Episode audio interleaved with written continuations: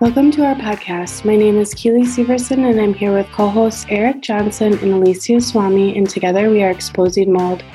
Today we are here with Dr. Jill Crista.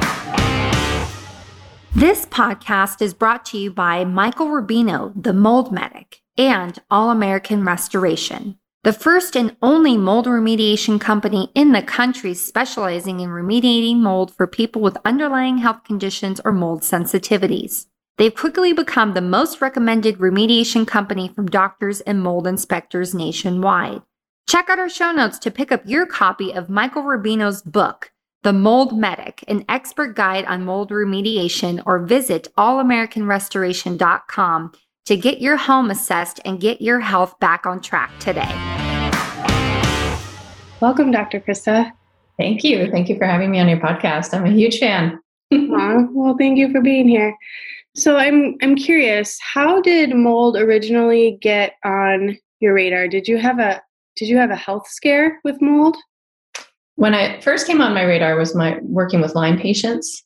So I ended up in southern Wisconsin. I'm trained as a naturopathic doctor and here I was in this area and usually using naturopathic medicine when you find and treat the cause, people tend to get better. I have the hardest working patients on the planet. They are coming to me expecting homework I give them homework, they do their homework and often get better. And there's this group that just wasn't getting better. And I thought, I'm missing something. It turned out they had Lyme disease, Lyme and co-infections. And I, so I went to school for Lyme disease. I went to through the physician training through ILADS. And again, you find and treat the cause. These people we were applying now, oh, this is chronic stealth infection. Now we're treating it that way there's still a subset of people that weren't getting better. And one of those patients, they found toxic black mold stachybotrys. Eric's very familiar with this. uh, they found it in his home doing a bathroom remodel.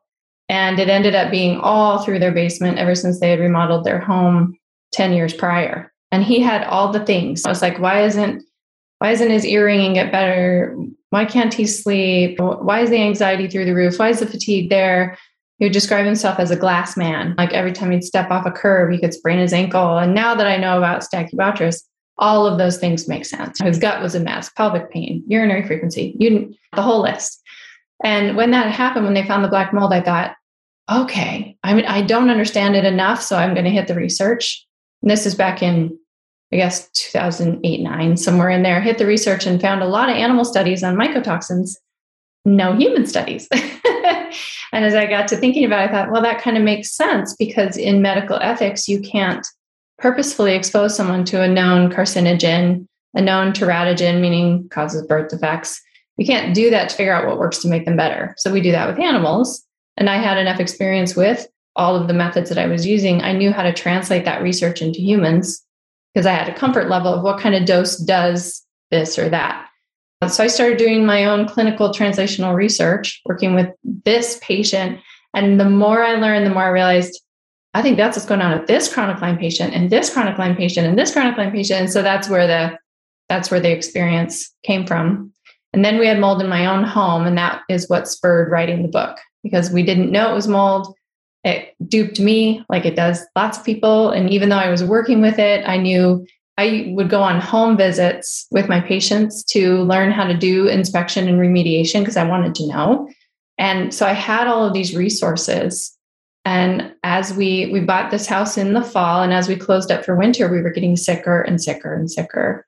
And then the flood kind of revealed itself and I went, "Oh, this is water damage. This is mold. I know what to do." So got my family and myself on the protocol, knew the inspector to call, knew the remediators to call, all of those things. And I thought, this is a privileged place I'm in.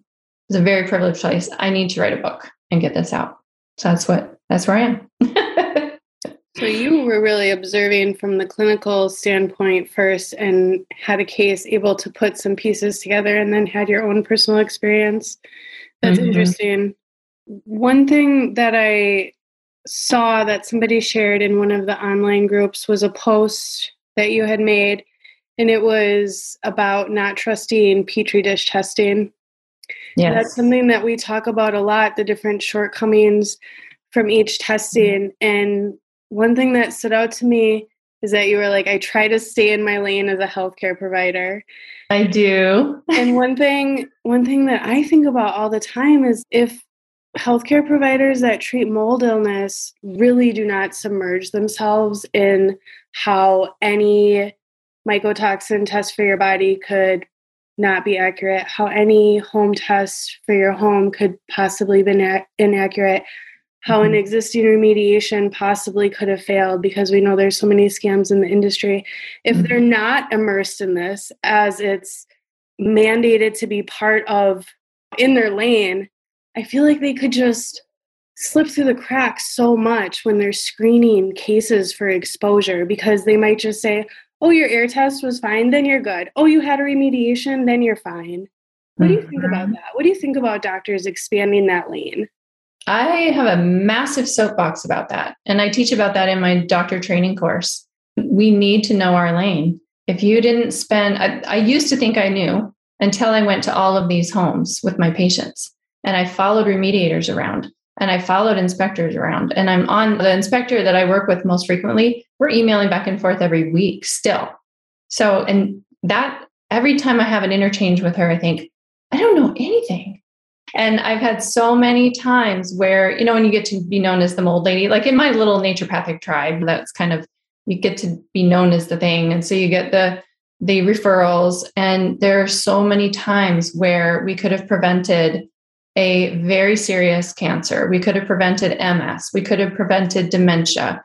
Once one of those secondary things starts rolling down the hill, you're chasing that boulder down the hill and trying to deal with mold at the same time. Then you got to haul that boulder up the hill to get them back all the way well. And it could have been prevented when it was a little pebble sitting on top of the hill when we thought it might be mold, but somebody, the doctor, tried to manage the testing from an office who's never seen the building, who's never, they don't know, they don't understand pressures of a home where I've heard doctors say, well, it was in their attic, so it's not going to affect their health. How do you know that? Like, who says you know, there are pressures that happen that can pull mycotoxins, that can pull? I was listening to a, a previous podcast and I had read that there's other things about Stachybotrys that could be making people sick that can pull all of these things through the walls, through the insulation, and make someone sick with their indoor air. You have to understand stack effect. You have to understand all of these things that I still don't totally understand.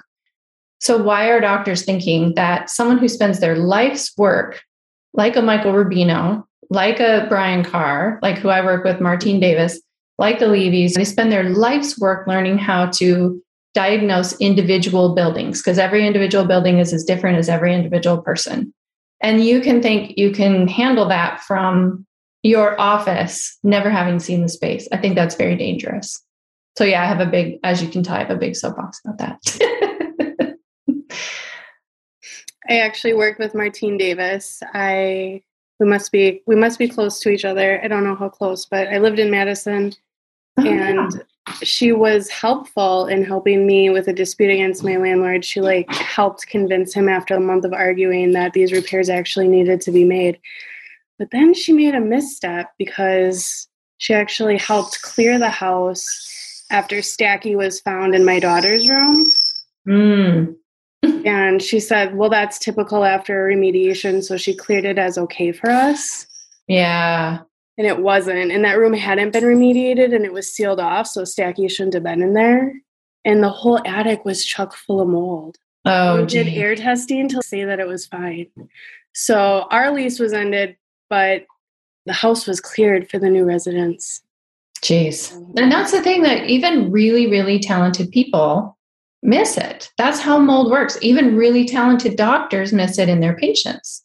I've missed it, and this is what I do. I missed it myself. So I think that, that that's the trick behind mold. That's what's so, that's why it's not recognized. It's complicated. It's complicated even for experts.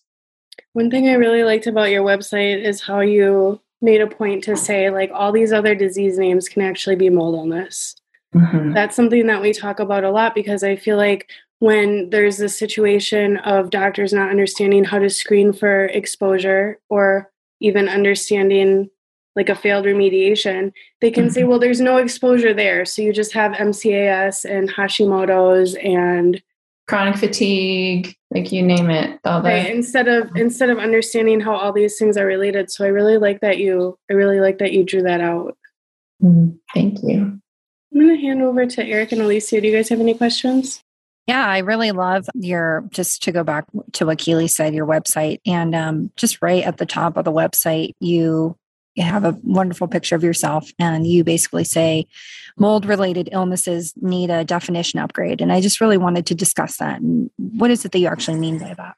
Yeah, so if you look on the CDC website, you'll see that mold illness it is actually talked about, but it's basically spore illness. So the things on there that are that you'll see is maybe some allergies, some postnasal drip, sinusitis, hypersensitivity, pneumonitis, so hypersensitive lungs. And then they go all the way down the other side of aspergillosis of the lungs. So there's these two poles. It's like allergy or invasive fungal infection. There's this whole other spectrum. Mold can make you sick. Well, a water damaged building can make you sick, obviously, with more than mold, but mold is the one that I put a lot of attention on because I'm also looking at the intention. So their water damaged buildings have many different toxins. The ones that are from mold have this multi spectrum of things that it can cause. And in my patient population, their symptoms are from 75 to 80% of their symptoms are from the mycotoxin exposure. There's a little bit from the spores, spore fragments, and then that kind of like allergic mast cell reaction that can happen to spores.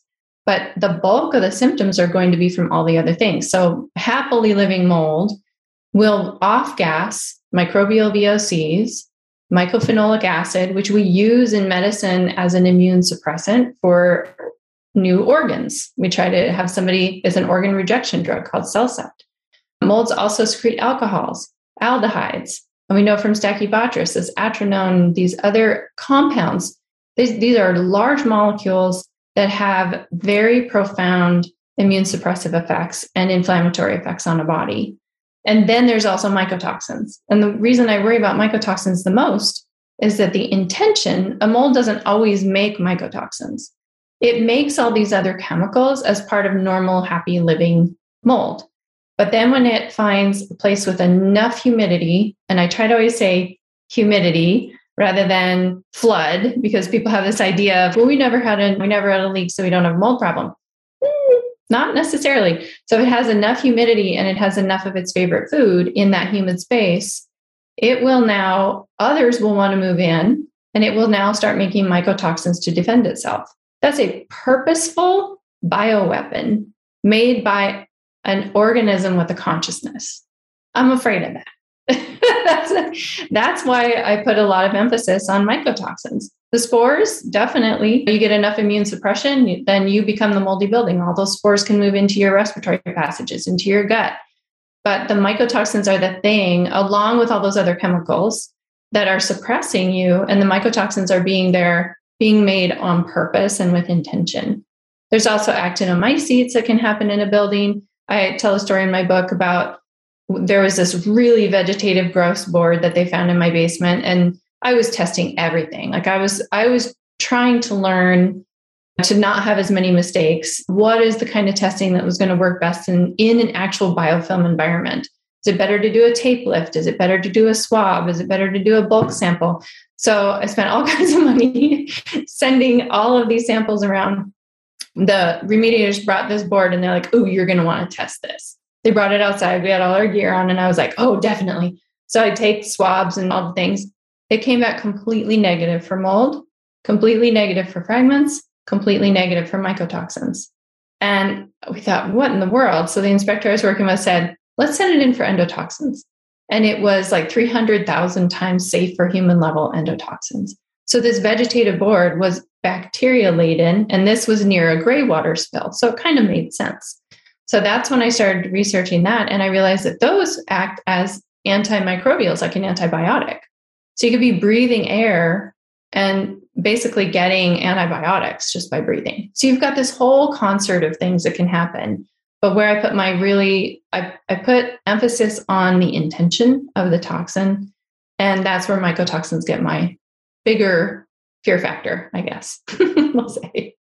Yeah. So I'm hoping with education, we can expand that definition. So I have this little math thing that I have in my doctor course is mold related illness equals. spore plus fragments plus chemicals plus VOCs plus mycotoxins plus. So it's a bigger equation than what we're giving it right now. Awesome. Yeah, I wanted to just explore more of your provider training and what does that entail exactly? And do you offer a section on helping educating providers on handling hypersensitive individuals? Yeah, the course is all about hypersensitive individuals.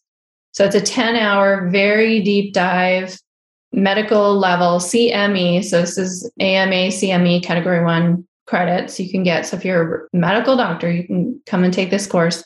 And it is all about how to treat the sensitive patient.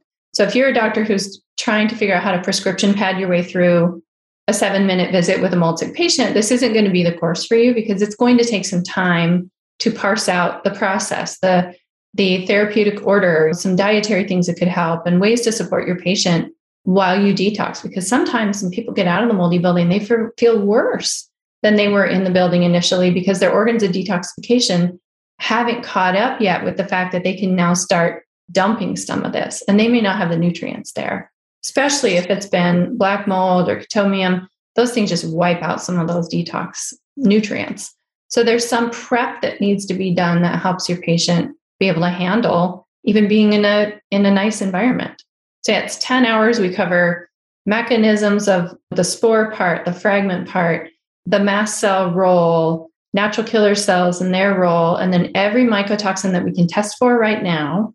And then what is their special sauce? What is the unique thing that they're doing? I have developing tech sheets. It's all in the course, but I'm developing tech sheet handouts so that practitioners can have a quick and dirty reference. If they do have a patient who actually registers on one of the labs that we can do, then they can have kind of a quick and dirty, okay, what's going on with this mycotoxin? Where does it affect the body? And then what do we do about it? Fantastic. Thank you for that. How mm-hmm. familiar are you with the radiomimic effects of mold? I not at all. I don't know what you're talking about. If you're talking about frequency, I think that that's where. So maybe explain what you're talking about, and then I can talk about frequency because this is my new favorite diagnostic tool. Well, this is fantastic that you're not familiar because this is kind of where our theory fits in. Um, that mold is not.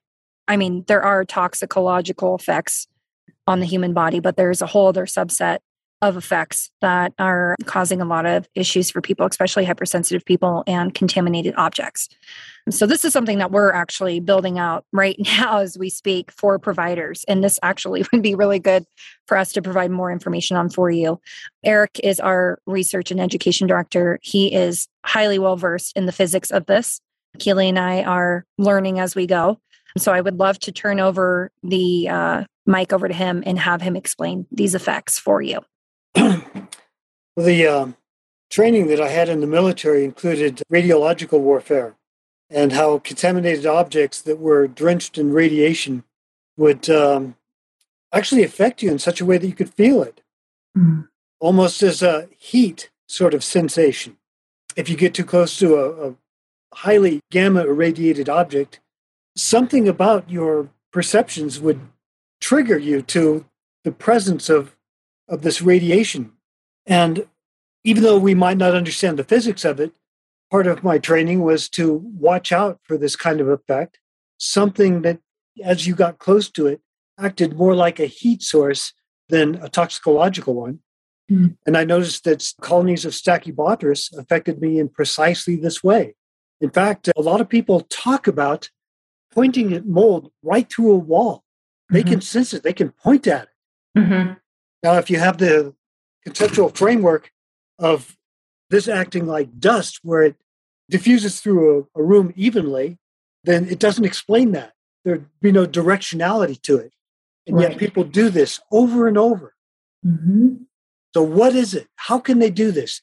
Why is this differing so much from how experts think it should be behaving that they don't even disc- understand when a patient suddenly walks by a contaminated object, turns around and points directly at it and goes, It's right there. Yep. I am one of those people actually. And I discovered that by going to these homes so that I could actually tell the remediators, I was like, actually, though, but the mold is over in this corner over here. And they're saying, no, then we, that's that's not where we tested it or we found it. And I'm like, no, but it's there. I can tell. And that's where I got on this idea that there's a frequency. Because at first I was thinking, Is it a pheromone? Because it is a living thing. A colony is a is a community. So is it something that it's like the way they're communicating? Is it through pheromone or whatever? And I realized it's through frequency, just like with frequency specific microcurrent. I know you had my friend and colleague, Dr. Neil Nathan, on. We're both big fans of this machine. Every cell in our body has its own unique beat, its own part of the orchestra. And I was thinking, well, it's that makes total sense then for mold. There are actually mold frequencies that we can run to treat somebody. We wait to do that until their body's ready for it because it can really rock their world. But why couldn't we be using that as diagnostics? So that's, I'm super excited to hear that you're on that wavelength because couldn't, I was just imagining almost like the tricorder times in like Star Trek. We should be able to just take our smartphone and pull up the mold, mold sensor app and hold it over like an EMF thing because of course it's affecting our bodies in voltage gated ways. Why can't we diagnose that and sense that? That's where I want to see us go. It'd be so cool. yeah, that's exactly what we've been trying to get research into. Nice. That's exciting to hear. Yeah, we're yeah. going to be doing some fun stuff this summer where I'm going to meet Eric in Tahoe. We'll be running some experiments. And again, like we're we're building out that that particular piece of education.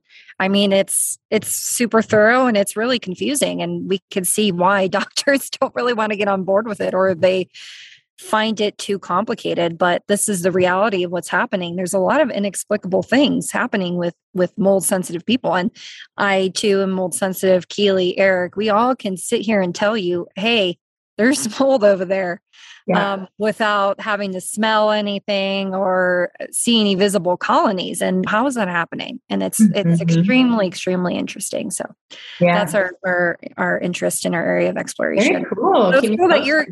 It sounds cool that you're actually interested in that too, because a lot of people just shut off and they s- still want to continue to argue the toxicological effects. I, I or, use the you know, argument that, yeah, I mean, how do you tell if a heart is doing okay? We do an EKG.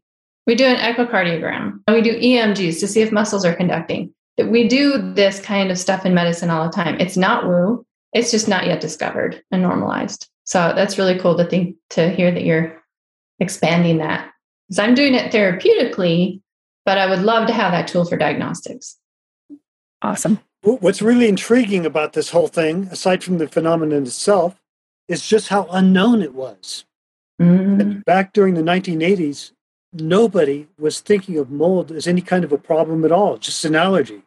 So I suppose you know that toxic mold actually started chronic fatigue syndrome. Mm-hmm.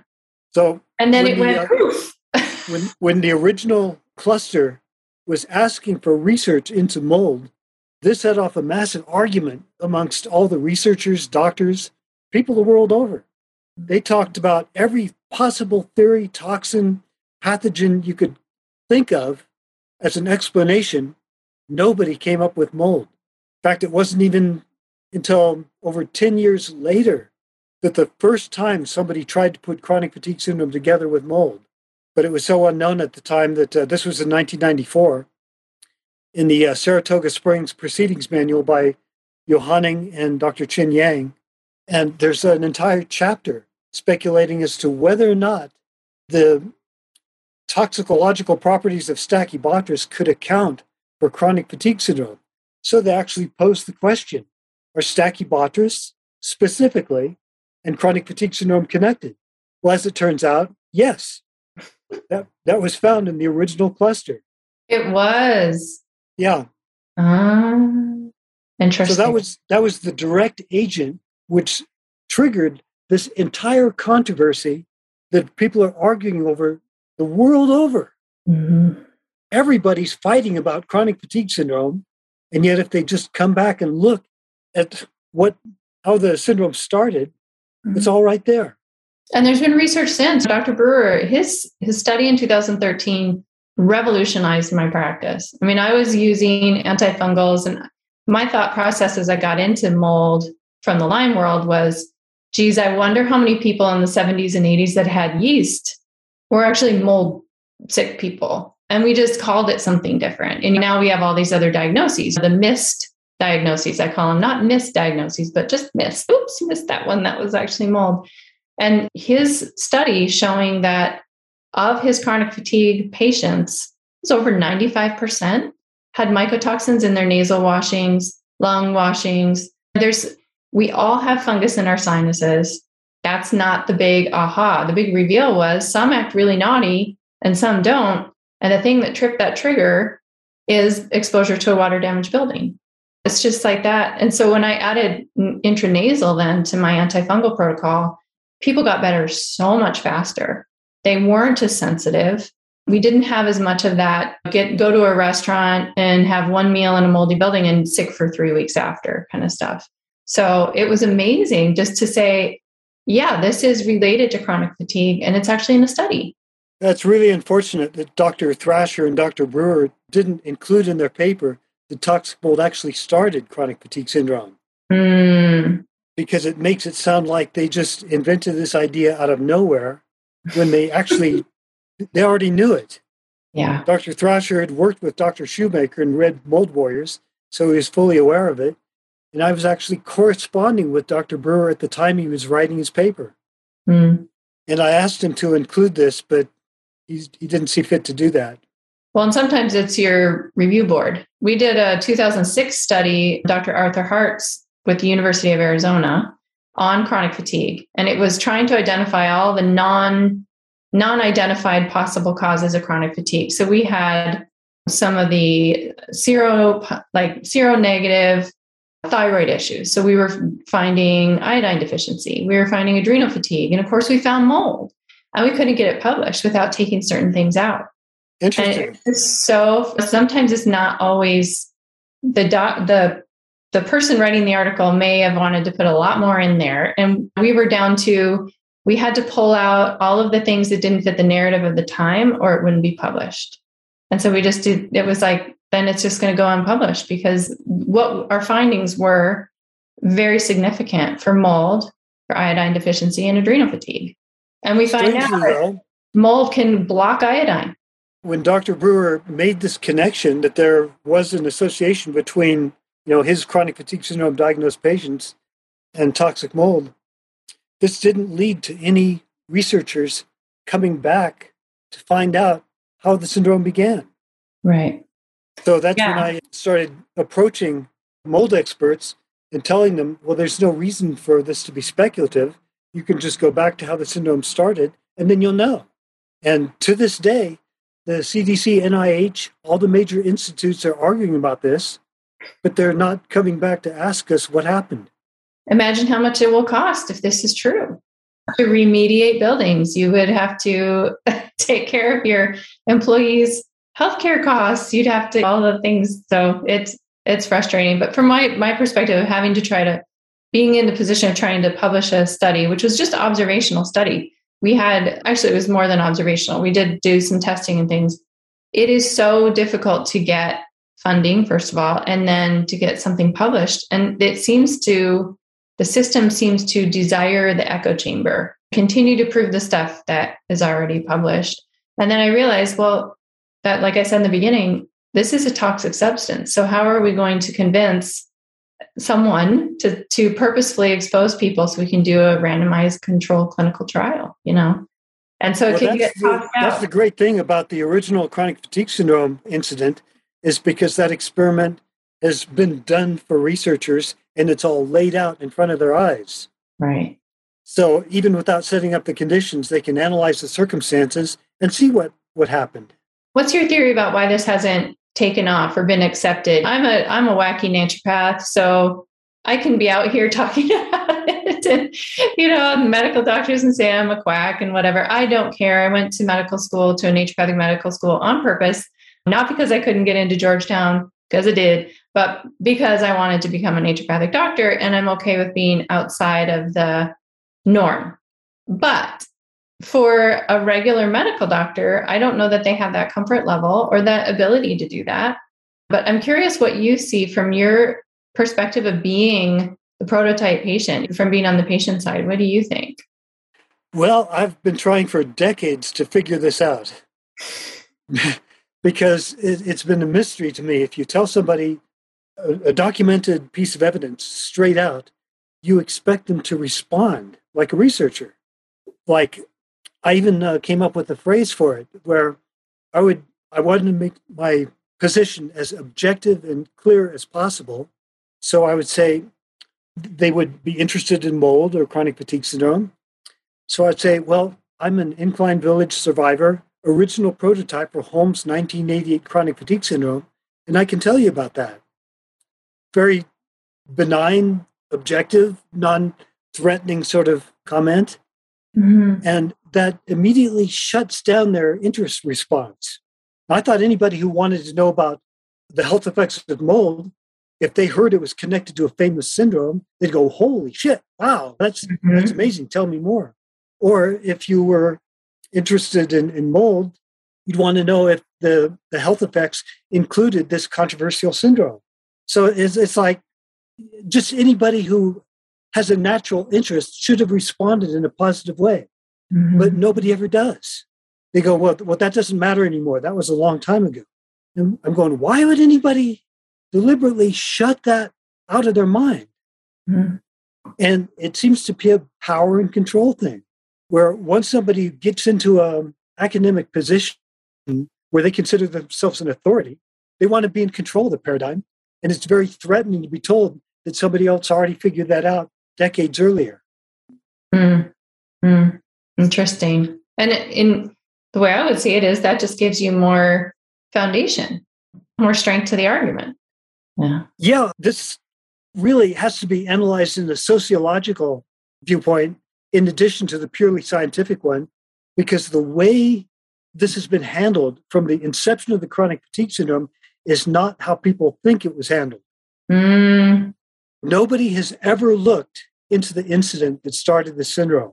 Instead, delineating the outbreak made the evidence base a target to be set aside by doctors, academics, researchers, people who had a vested interest in promoting their own theories. Hmm. Yeah, that never happens in medicine. Lyme disease, yeah. now, now, of course, it's tempting to say, well, th- that's because you're too assertive, you're too aggressive. I mean, you you come right into an academic you know setting, and as a mere patient, say, I can tell you about that, and that's whoa, no, no, you can't. You're just you're just a patient. You can't do that. Mm. But if you look at the other outbreaks that were set up and are cited as well, this is a typical outbreak of chronic fatigue syndrome. So this is what we want to solve like Dr. David Bell in Lyndonville, he had a mysterious outbreak same year as the Lake Tahoe outbreak. Hmm. So it, this is considered by most experts, chronic fatigue syndrome experts, as a premier example of the entity that they want to solve. And I talked to Dr. Bell, said, Well, did anybody come to look into your mystery? No, nobody ever did. And as it turns out, it was sick children in sick buildings. Right, right. Schools, hospitals, all the. Mm-hmm. So, what we really need before we can proceed on to the science of what's involved here, we need to, to be perfectly honest, look at doctors and researchers to find out why they wouldn't be interested in what they're claiming to be interested in. Hmm. That's funny. I launched a research study a market research study to figure out how to get the message to medical doctors because again i'm i'm an naturopathic doctor i have no clout in the medical system it's just one of them described me as hippy dippy another woo this kind of stuff and so many times as they were reviewing my material where i talk about the limitation of research not soon enough i learned that you have to talk about that limitation right away they were discounting everything that i was saying and then when we put the limitations of the research on top then they had an ear. But then the comment was, well, yeah, we know it needs a definition upgrade. Mold related illness needs a definition upgrade. Nobody wants to find it because you can't do anything about it. And I thought, that's what I'm here to change. That's what I and my colleagues, all of us that are out here trying to educate about mold related illness, like Dr. Nathan and I are working with doctors in a mentorship program. I have my training course. We're trying to expand people's acceptance of it by expanding their competence. Because I think there's a fear as a doctor, you're supposed to be the saver. And if you don't know what to do about it, you're not going to see it. I love that. Thank you so much. Hello, everyone. Alicia here. One of the most common questions I receive from our audience members is this Who can I trust to perform a thorough mold inspection of my home? The Mold Guy performs mold inspections specifically for individuals who require a much higher standard of care owing to your complex health concerns like CIRS, Lyme, CFS, autoimmune issues, and more. Their testing and inspection process supersedes all current industry standards on purpose, making them thought leaders and disruptors in an industry unwilling to change old and outdated paradigms.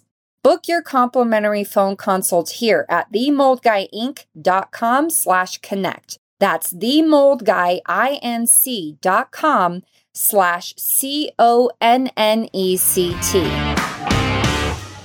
And I'm just curious, as what's your opinion on Dr. Shoemaker's sort of reversal out of mold and more into actinomycetes?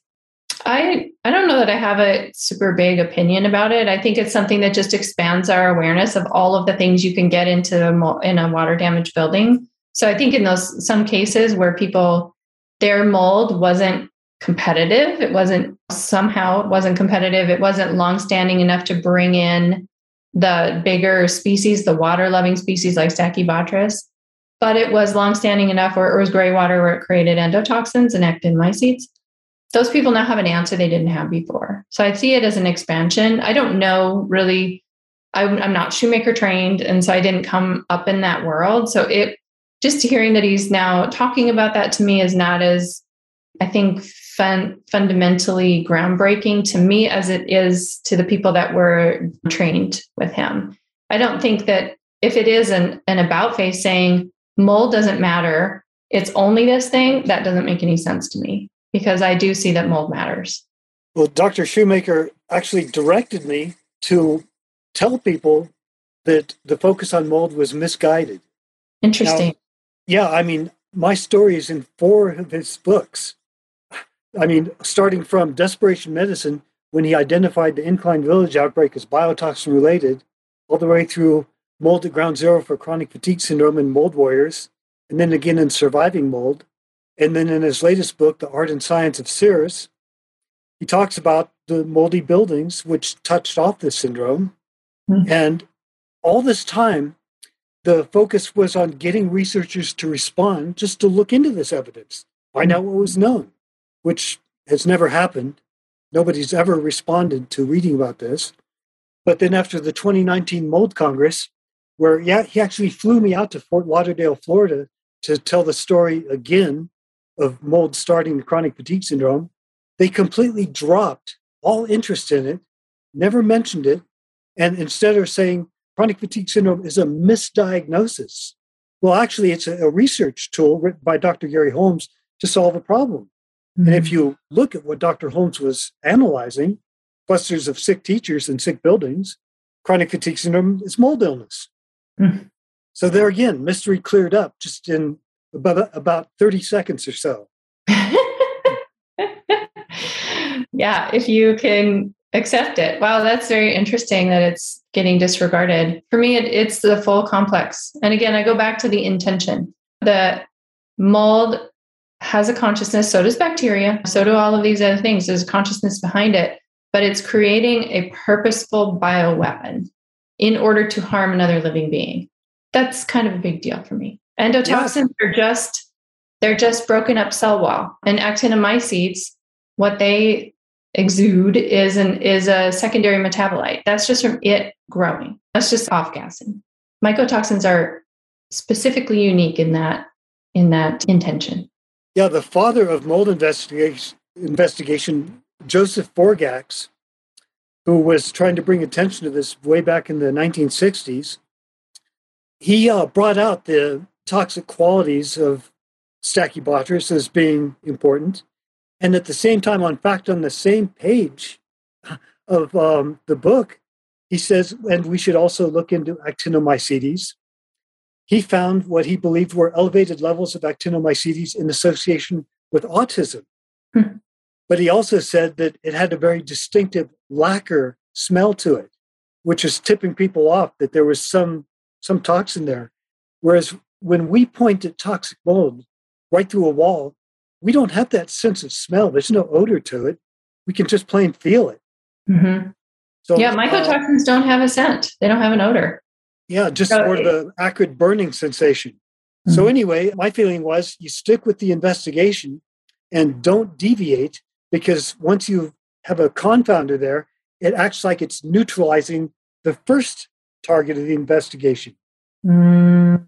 And for chronic fatigue syndrome, the uh, original cluster was pointing at the mold and asked researchers to look into it. But of course, they said mold is just an allergy.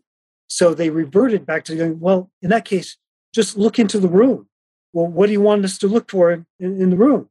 Well, the mold. Well, we already told you we're not going to. So their final resort was to say, well, please just analyze the air filters. We think if you look into the air filters, the substance will be found in those filters. And the response to that was, well, why? What do you expect us to find in the filters? Mold. We already told you it's an allergy, so we're not going to look into it. Wow. It seems like a cycle, right, Eric? It's just this just keeps happening. But I mean, I look at the news every day. I have a Google alert for mold of everything, mold health research, all that. It's like the stories are compounding exponentially. So we have we're getting to a point where it's like you can't keep pretending like this is not a problem because of the liability issue. Mm-hmm. we have to come up with a solution here before yeah. everyone is mold sick and everyone is abandoning abandoning cities because we're having sick regions as Eric likes to point out. It's it's good to have uh, doctors like you who are looking beyond and, and acknowledging this. And it's so awesome that you did a market research project on doctors. yeah, I wanted to know. You know, what do they want to know? What do they want to know? How can I get in there? And um, I'm creating a very fast talking, short one and a half hour course for them to give them an updated mold related illness so that they can have the language and I'm trying to create a flow chart so that they can prescription pad their way through. And then this is where supplements help if they have a comfort level with that. Because uh, Dr. Campbell, he's treating people with itraconazole. I mean, they're getting better. So you can, it doesn't have to be scary. And I think they're very sick patients. I think they're the patients that doctors want to just refer, go see the rheumatologist. And now, and then it's another doctor. And finally, it's psychiatry. And that's not treating anybody. So yeah that's what i'm i'm trying to understand I'm trying to get in the head of what is the block for a medical doctor. Yeah. And i you brought up a good point. It's there's two facets to this whole mold phenomenon and it's exposure versus colonization and we talked with what's her name lindsay goddard from great plains laboratory the other day and she seems to notice patients coming in who have prolonged exposures to these water damaged buildings where their immune system has been suppressed for God knows how long, that they're having these colonization issues. Is this something that you're also seeing with your patients? Oh yeah, if I see a positive mycotoxin test, and what I do is I there's a there are some definite weaknesses to those tests. So the whole argument, the whole distraction by the insurance company and their very well paid lawyers is everyone's eating it. They're drinking it in their coffee and they're ingesting it. So I've studied mycotoxins, and most of them have, there's this moldy coffee. most of them have a 48 hour washout. So I put them on a three day low mold, low mycotoxin diet so that we minimize that weakness. And if anybody wants that prep sheet, I'm happy to share it. Just email me. We're going to have it up on the website soon. We're just kind of are behind on everything. So that takes that argument out. And now anything that we see in the urine is from their body or is actively being made by their own respiratory and gut passages because the mold is trying to move in. That's you become the sick building. I mean, I, I see patients once I became known as the mold person or chronic Lyme, I was getting luck with chronic Lyme and I was really treating chronic Lyme and mold and people thought it was just Lyme. They'd come to see me and I was like, when was your mold exposure? What are you talking about? And I was like, you have mold sickness. You don't just have Lyme. When was your mold exposure? And they're like, well, I did live in a moldy place when I was in college, but that was like 15 years ago. And I heard that over and over and over again. So I came to understand. And then through Dr. Brewer's study, that was when it finally clicked. And I had sort of like backup for this theory that I had that if you've been exposed to water damage building to a significant degree for your body, and depending on the mold that you were exposed to, so it could be genetics, diet, stress, previous exposures, all of those things that can play into it. If you got to the significant degree to where we're seeing mycotoxins on a urine test or on a on a serum antibody test you are colonized. And that's why i've had a lot of success. I didn't see very many patients with mast cell activation and oxalate issues and all of these things that I'm hearing because I was using antifungals immediately. Not immediate. I mean, I have a protocol where we get the body ready for the antifungals, but then I'm using them right away. I don't wait till somebody has an invasive fungal infection because my tools are gentle enough I can do that. I can start someone on holy basil and garlic and Pau d'arco and all of the things. So that's and then I read Dr. Brewer's study and it was in the sinuses. And I went, oh my gosh, I'm not treating the sinuses. We had sinus treatment, antifungals. Boom. We can see actually people go down to a zero mycotoxin level on that washout diet. And they no longer are hosting all of these, this biofilm rather than microbiome. That's basically what happens, in my view, is that you become you become dysbiotic to the degree that you host biofilm and then you're a mycotoxin former yourself. Wow, I, I really like that explanation. And the, the, this is a running debate, and this is I see patients fighting with each other all the time because one group is saying Bartonella is the problem, another group is saying but Lyme is the problem, and another one is the EBV. And I just want to know your opinion on that because it seems like what we see in the our audience members and the patient population we also serve is that they have every co-infection and every reactivated virus and bacterial biofilm issue in the book. Yeah. And they're also reporting mold exposure. So how where's the line that you draw there? How do you find causation? You know what I mean? Amongst all these different infections that are floating around and everyone's trying to point the blame on each one. And then they all have these these unwitted exposures to mold. I mean, are you seeing the same thing in your practice? Oh, sure. These mold opens the door, opens the door for anything that wants to, especially the things where we're relying on a strong innate immune system, because it does reduce natural killer cell function. It does reduce our T cell count. These are things, and, and B cells. That's why we see Epstein Barr virus reactivation and chronicity, because the very B cells that we need to remember that we how we fought Epstein-Barr and the other herpes family viruses, those same B cells are impeded by mold mycotoxins. So you have to relearn every time you're introduced again to another herpes virus, which is going to be herpes simplex, you know, the cold sore virus. It's going to be Epstein-Barr. It's going to be chickenpox, shingles. We see a lot of shingles reactivation in mold sick patients because of that effect on the B cells. So we can track mold and mycotoxin effects on the immune system, on mast cells, on all of these immune factors. And it makes perfect sense then why we see chronicity and reactivation of certain critters. So in the I presented at the ILADS conference, it's mold and Lyme, now what?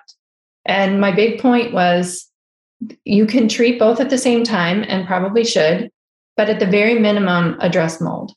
Thank you for that. Just because it just seems so triggering because everyone wants to say that their infection is what's causing everything. And then once you say that, no, there, there could be a root cause and that's mold, boy, do people get upset. And I'm 100% sure you've dealt with it. And I'm just curious, how do mm-hmm. you respond to people who get angry at you for stating that mold can possibly be the door opener to their illnesses? Yeah, it's it's hard because mold has a connotation that you don't take care of yourself, your belongings, your home. And if you're in a situation where you aren't in control of those environments, it can create a lot of anger, which is really fear underneath. It's people just saying, I don't have control over my kids' school. I, I can't get anyone to test this. I don't have control over my rental environment. And so when we really, it's it disarm the anger to really I get that you are terrified now, that this brings up a lot of fear. Let's talk about that part and how we can, we talk about frequency, how we can change this frequency of coherence with the consciousness of mold. This is where we make the biggest difference. You can become more resilient to those environments by not being on the same coherence. It's not, you're not welcoming it in. Do you still need to remediate? Absolutely. But then if you go from your your sick home to your safe hotel room and you go from mold to mold, that's a coherence issue. That's you saying, I'm going to go find, because that's, that's manifesting the familiar, because familiar equals safe in our little reptilian brain. You're you're in this scary time where everything is up in upheaval, or you might be having to keep your kid home from school because their school is sick. That's a lot of change. And so you glom onto the familiar, and that familiar may, while it may be causing problems with your health, it feels safer. And so you move from safe home to safe home into mold into mold. You buy the new home and it has mold. You go get the, the apartment and it has mold, and your second apartment has mold. I see this all the time. And so I'm I'm working with the people that I work with in talking about changing, like setting the expectation and the intention that you're going to find a safe space that heals you. But yeah, the anger is fear underneath. I have a question. Yeah. What do you think about the idea of mycotoxins being in our system from inhalation?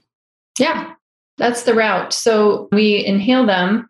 They are lipophilic, so they don't need any kind of carrier protein or transporter protein to, to get into our cells. So they can soak right into the epithelial tissue, which is what's lining our skin. Dermal absorption is actually very, very efficient. That's also our respiratory passages and our gut lining. And they can just come right in. And I, in my upcoming book on pandas, I have a little diagram in there that shows that my my kind of silly way to say it is that smelling is a form of physical contact. So when you're smelling something, if it has an odor, which we know mycotoxins don't have an odor, if it has an odor, you have just had you have these little nerve fibers that come down in your nose that is a bare nerve. So that will interact with that substance. And so it becomes a an interaction with a molecule, which is that smell, or a molecule, which is a non scented mycotoxin, that will cause a, an effect in, the, in that nerve tissue, but it also causes a local mucosal effect.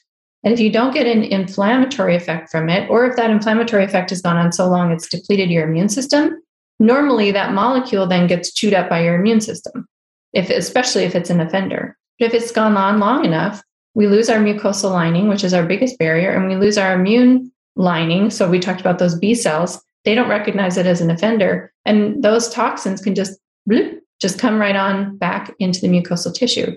Goes from there to our blood system, blood system to the liver and the kidneys.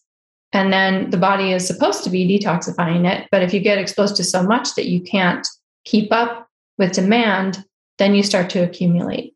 And I have a video on my website called Accumulation versus Detoxification. The body can only be in one stage or the other. It's like a meter. It wants to be at 50%. You, our body wants to get rid of as much metabolic and environmental waste as it's exposed to. So it's this even true north kind of meter, but we're always bouncing between the two of them. And so we're often in a moldy building, we're put in a constant accumulation state. And then we will store those in all of our fat tissue because they're fat soluble. We call that process unmasking, which mm. we can talk about if you want, but we don't have to.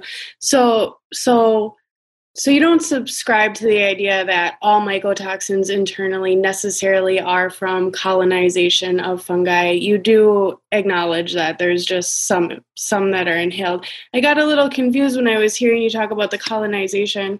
I think it's when I hear some doctors talk about that and it's represented as that's like the primary way mycotoxins are found internally and it just doesn't seem like that's like the only doesn't it doesn't make sense to me as like the only reason mycotoxins would be there. Right. I, I have a question about contamination for you or like what you your observations for what you see in your practice or like the doctors that you educate what they're reporting the three of us were so injured in toxic mold that we became hypersensitive the way that you describe where we can walk in a room and we can say there's definitely mold in that wall mm-hmm. but we have another superpower i don't know if you've heard this described we can also tell if the kitchen table was in mold because mm-hmm. of how we feel around it and reacting to it and so this idea of this contamination of items or this reactivity to even just one item are you are you hearing this complaint? Are you seeing this? Do you tell people, yeah, you literally might have to get rid of everything temporarily and revisit it to see if you react? How do you how do you guide people through this process? Because people are so hesitant to like unmasking to their belongings by taking like a concentrated break from them and revisiting. Yeah, I'm a big fan of plastic and storage units. and it, it really reduces the fear when you can say, no, no, no, you don't have to get rid of everything. You just need to move it out of your space or or get to a safe space. But taking things then one item at a time. It took me five years to open the last bin from my house.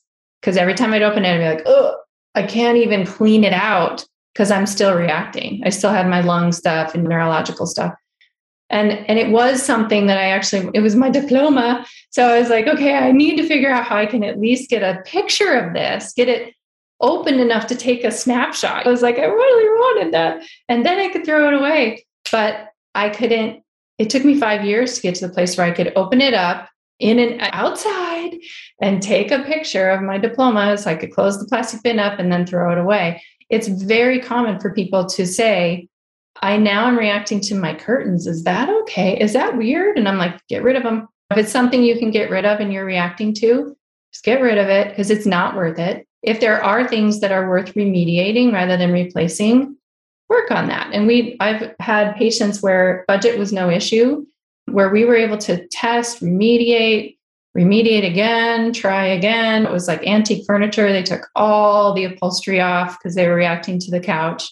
Okay, well, then we need to get rid of the couch. It's not a healthy couch for you. We couldn't do it. So we took all the upholstery off, treated all the wood. It was antique furniture, so it was good wood, like mahogany that's very resistant to taking on mycotoxins. Sanded it down. I mean, this is a real commitment to a piece of furniture.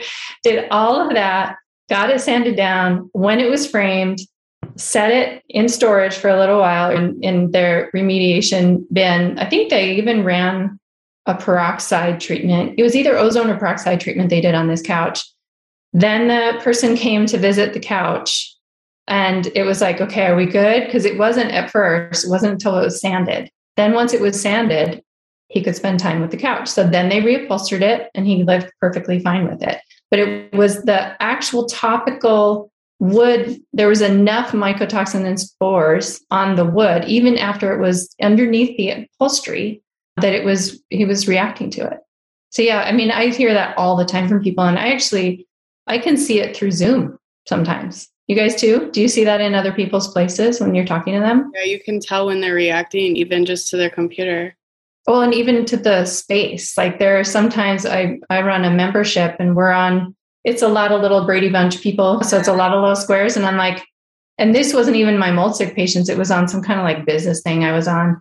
And I'm thinking to myself, that person's in mold. do I tell them or don't I? totally tell. So do you find doctors are oh. hesitant to this idea of having to guide patients through this because I think it's so much easier for doctors to just whip out their prescription pad and and and write something than it is for them to sit down and like really thoroughly explain this. And then are doctors even open to having to articulate that to the patients because it's like it's not medicine? Do they feel like that's too weird or an item can't be contaminated? What's the general response? Not not solid. I mean, it's that they think these patients are, you know, that it's a psychiatric problem. And that's the part I'm hoping to change. And I know with Chinese medicine training is like this, it's it's hard for us. It, I had to kind of get over my naturopathicness. And that's why I had to launch a market research study because I had to understand how to get in the head of a medical doctor so that I can make real change. Because if they start diagnosing it and treating it, they will be part of the policy change that's going to really make a difference for people. They have to really understand it though, otherwise they're going to be advocating for something that hurts people like us. No, I know. yeah, and that's part of the flow chart is that if if the person has this, this, and this, and I'm trying to quantify with my questionnaire, give them a number. So have your patient fill out the questionnaire, get a number. If their number is over this, refer them to a mold literate practitioner if it's under this, then you can probably prescription pad your way through this.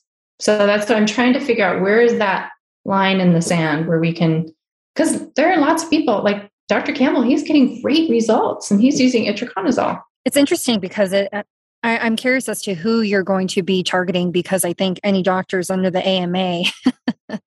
well, they get uh, credit for trying it. To break, trying to break through that glass, glass ceiling. I'm not sure if you'll ever get there. More independent, like you know, Dr. Campbell's more independent. All of you guys are more independent. It, it's a lot easier to get to those physicians. But when they're tied to their license and they have to practice according to this and these standards, and even if you say these things, you'll get in trouble. It's like such a, a hard line to to follow, right? So your target audience or your target group of providers are more, I'm guessing, the independent the more oh, for sure. Well right now that's going to be the people that are taking my long course. They're people who see they usually have their own practice or they're part of a smaller conglomerate plenty of medical doctors who are taking this that are more functionally medicine oriented and do kind of have their own like we have dr jill carnahan like her kind of clinic she opens her own clinic she has her own way of doing things so it's going to be people like that currently that are taking the 10 hour course but that's a huge commitment for somebody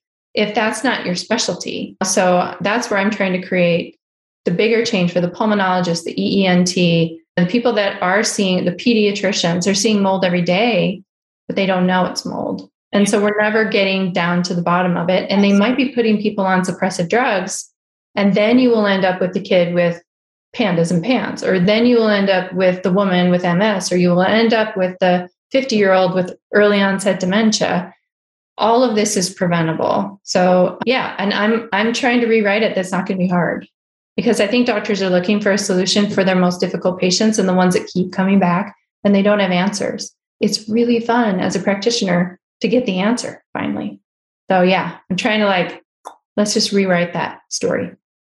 I love that. Yeah, we had an interview with a military mom, and her son has been permanently damaged from mold exposure, and her doctor basically uh, diagnosed him with Munchausen syndrome or proxy or something like that. And right. Just, how do you get to those type of doctors? You know what yeah, I mean? Those you probably don't. you know, but those are the doctors that everyone is seeing. Those are the yeah. doctors that are covered under insurance, and it's like, how do we? Do we need to go do- door to door, Dr. Crista, with you to to what's going on?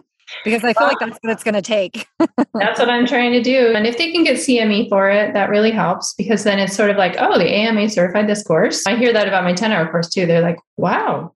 So there's like real science. Yes, there's 300 peer reviewed published studies. That's awesome. This isn't that, it's not that weird. It's just not part of their education. Absolutely. I feel the uh, quickest way to make change is to simply explain that toxic mold, Stachybotrys, was the first clue in this famous and controversial chronic fatigue syndrome, and it has never been investigated. Mm-hmm. Trying to put a little shame into them. They probably don't want to hear shame from a naturopathic doctor. I'm thinking, but Dr. Nathan we might we can have Eric create a little blurb and send it to you that maybe isn't so shady.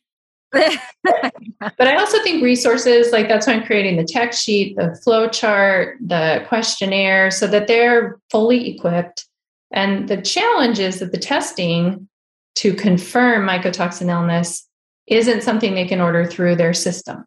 So they're going to have to have something that fits the medical model, which is questionnaires. So the IBD questionnaire has been scientifically validated. I'm working to validate mine.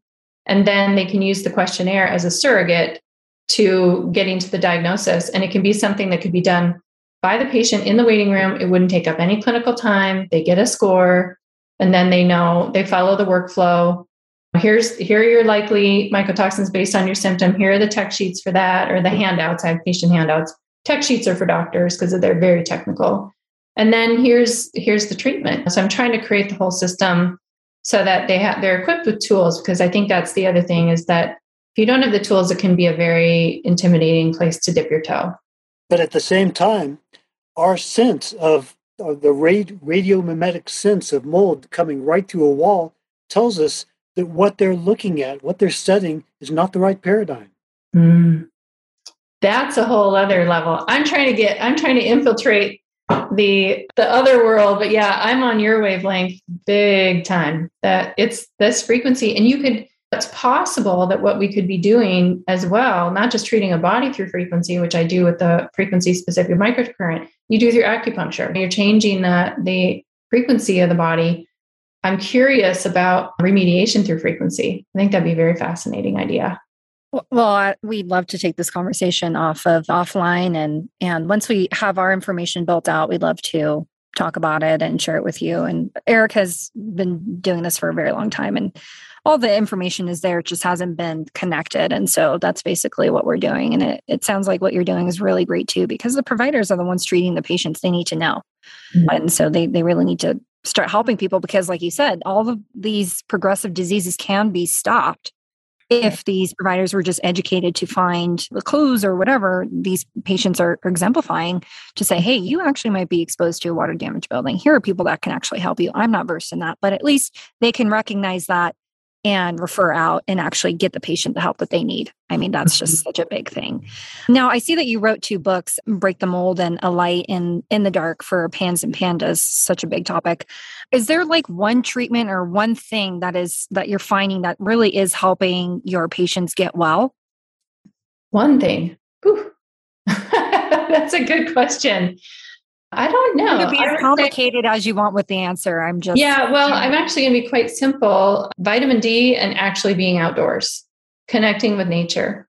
I think if there's anything that this whole thing is teaching us is to respect nature but also reconnect. I kind of feel like when we're talking about if you want to really go woo, we're completely confusing the mold. We are inviting it into a humid, stagnant, cluttered, out of touch with nature environment, when mold is outside, it doesn't behave the same way it behaves inside because outside it has all the other forces of nature. So it knows its touch point, it knows its role. We are inviting mold because we are also in that same mojo. We have lost our connection with nature, we have lost our role, and we are in this place of we're, we're better than nature. And I think that that getting reconnected, not only does it build your natural killer cells and improve their function and improve your vitamin D. If you can't mold blocks vitamin D, it actually downregulates your receptors to take in vitamin D. So, of the one thing that I think I'm using with everybody, it's vitamin D. And it's made a huge difference in my COVID patients. There's a lot of data on COVID and vitamin D as well, but not just taking the D, but realizing what that D is what where that D came from was being outdoors and in nature. That's how we evolved, and that's how we need to get back. That'd be a great study, actually, to because I feel like uh, vitamin D deficiency is such an epidemic issue in the states, and even trying to do a study and seeing how mold and vitamin D levels play that'd be really cool. Mm-hmm. But yeah, so it sounds like you're a huge, um, huge advocate for mold avoidance. I mean, that's basically what I'm doing. Yeah. I'm outside and we've abandoned buildings, but you, that's not what you have to do, right? I mean, you don't have to completely right. abandon buildings. That's just my personal choice. But yeah, I mean, first and foremost, getting out of the mold is, is so important. And you bring up some great points. I mean, we're creating these very sterile, weird environments and the mold is acting weird when it keeps acting weird and we need to find out why yeah um, and then we're gonna we're gonna zap it with some emfs and we're gonna change the the voltage gated channels everywhere it's just really yeah. So when you were mentioning both books, I was combining both books as vitamin D, but for mold, avoidance, avoidance, avoidance, avoidance. Number one. Fantastic. Love that. Keeley Severson is passionate and committed to exposing the truth about toxic mold and its effects on the human body. Many mold injured people are often misdiagnosed with autoimmune conditions, nerve damage, mental illnesses, and other chronic health conditions due to the lack of knowledge about water damage and toxic mold growing in their homes. The crippling effects of toxic mold on the body has destroyed many lives. Been there, done that. When she became a healthcare provider specializing in acupuncture and herbal medicine, it was only then that she truly began to understand the connection between her health and the environment that she was living in. Three years after becoming a licensed care provider, she became incredibly ill. She was suffering from kidney failure, reoccurring UTIs, and various negative mental health symptoms. When she learned that her family had been dwelling with mold trapped under her kitchen floor, the relationship between the toxic mold factor and her health finally began to make sense. It became part of her life's mission to help educate society on the extreme effects that mold can have on the body. Her work is vital because there exists a lack of experience and acknowledgement for mainstream medical practitioners and even mold experts. She has firsthand experience dealing with mold exposure and she makes sure to address all the signs and symptoms during every environmental screening that she performs. She's developed a line of organic herbal tinctures and formulas to help most patients reduce symptoms commonly associated with toxic mold exposures. These symptoms vary and can manifest themselves very differently from person to person. Her herbal education and experience has helped her increase awareness and recognize signs in patients that may result from their toxic environments. Keely's dedication to learning and understanding the effects of toxic mold and educating and bringing awareness to her patients and other providers keep her motivated. She knows just how devastating the untreated consequences can be on your health and the health of your families, relationships, and life outcomes. If you or someone you know may be affected by toxic mold exposure, rest assured that you and Keely will work together to find a solution. By working together to treat the symptoms and stay educated on toxic mold exposures, we can reduce the impact of this devastating phenomenon. To consult with Keely, please visit exposingmold.com slash consultations. That's exposingmold.com slash C-O-N-S-U-L-T-A-T-I-O-N-S. Book your appointment today. All right, my dear. Well, where can our audience members, if there are any providers listening, where can they find you to learn more and and get educated more into mold and how they can sure. help their patient population? My website, it's drcrista.com. That's D-R-C-R-I-S-T-A.com. And if they want to help me validate the questionnaire so that we can get more doctors on board, they can email me and we have a whole process of how we're doing that. Yeah. Fantastic. Well, thank you so much. It was a pleasure meeting you. Thank you for joining us. I think um, a lot of doctors are intimidated by our nature because we're so hardcore with the questions, but you did great today. And I hope we weren't too hard on you. And I'm just oh, really glad. I'm really happy that you're doing this work because this is just such an important issue. I mean, you went through it, we went through it, and it's just hell. We don't want any more people to have to go through this or even progress into these chronic illnesses that you get to a point of no return. it's hard to, to turn back and get well again. So thank you so much for your time. We really appreciate you. You bet. Thanks for your work, guys. I look forward to hearing more. Fantastic. Yeah, we'll, we'll reconvene and uh, and once we're done building out our education, we'll we'll meet up with you. Hopefully, one of these days. Cool beans. All right. Thank you. All right. You have a good day. Bye.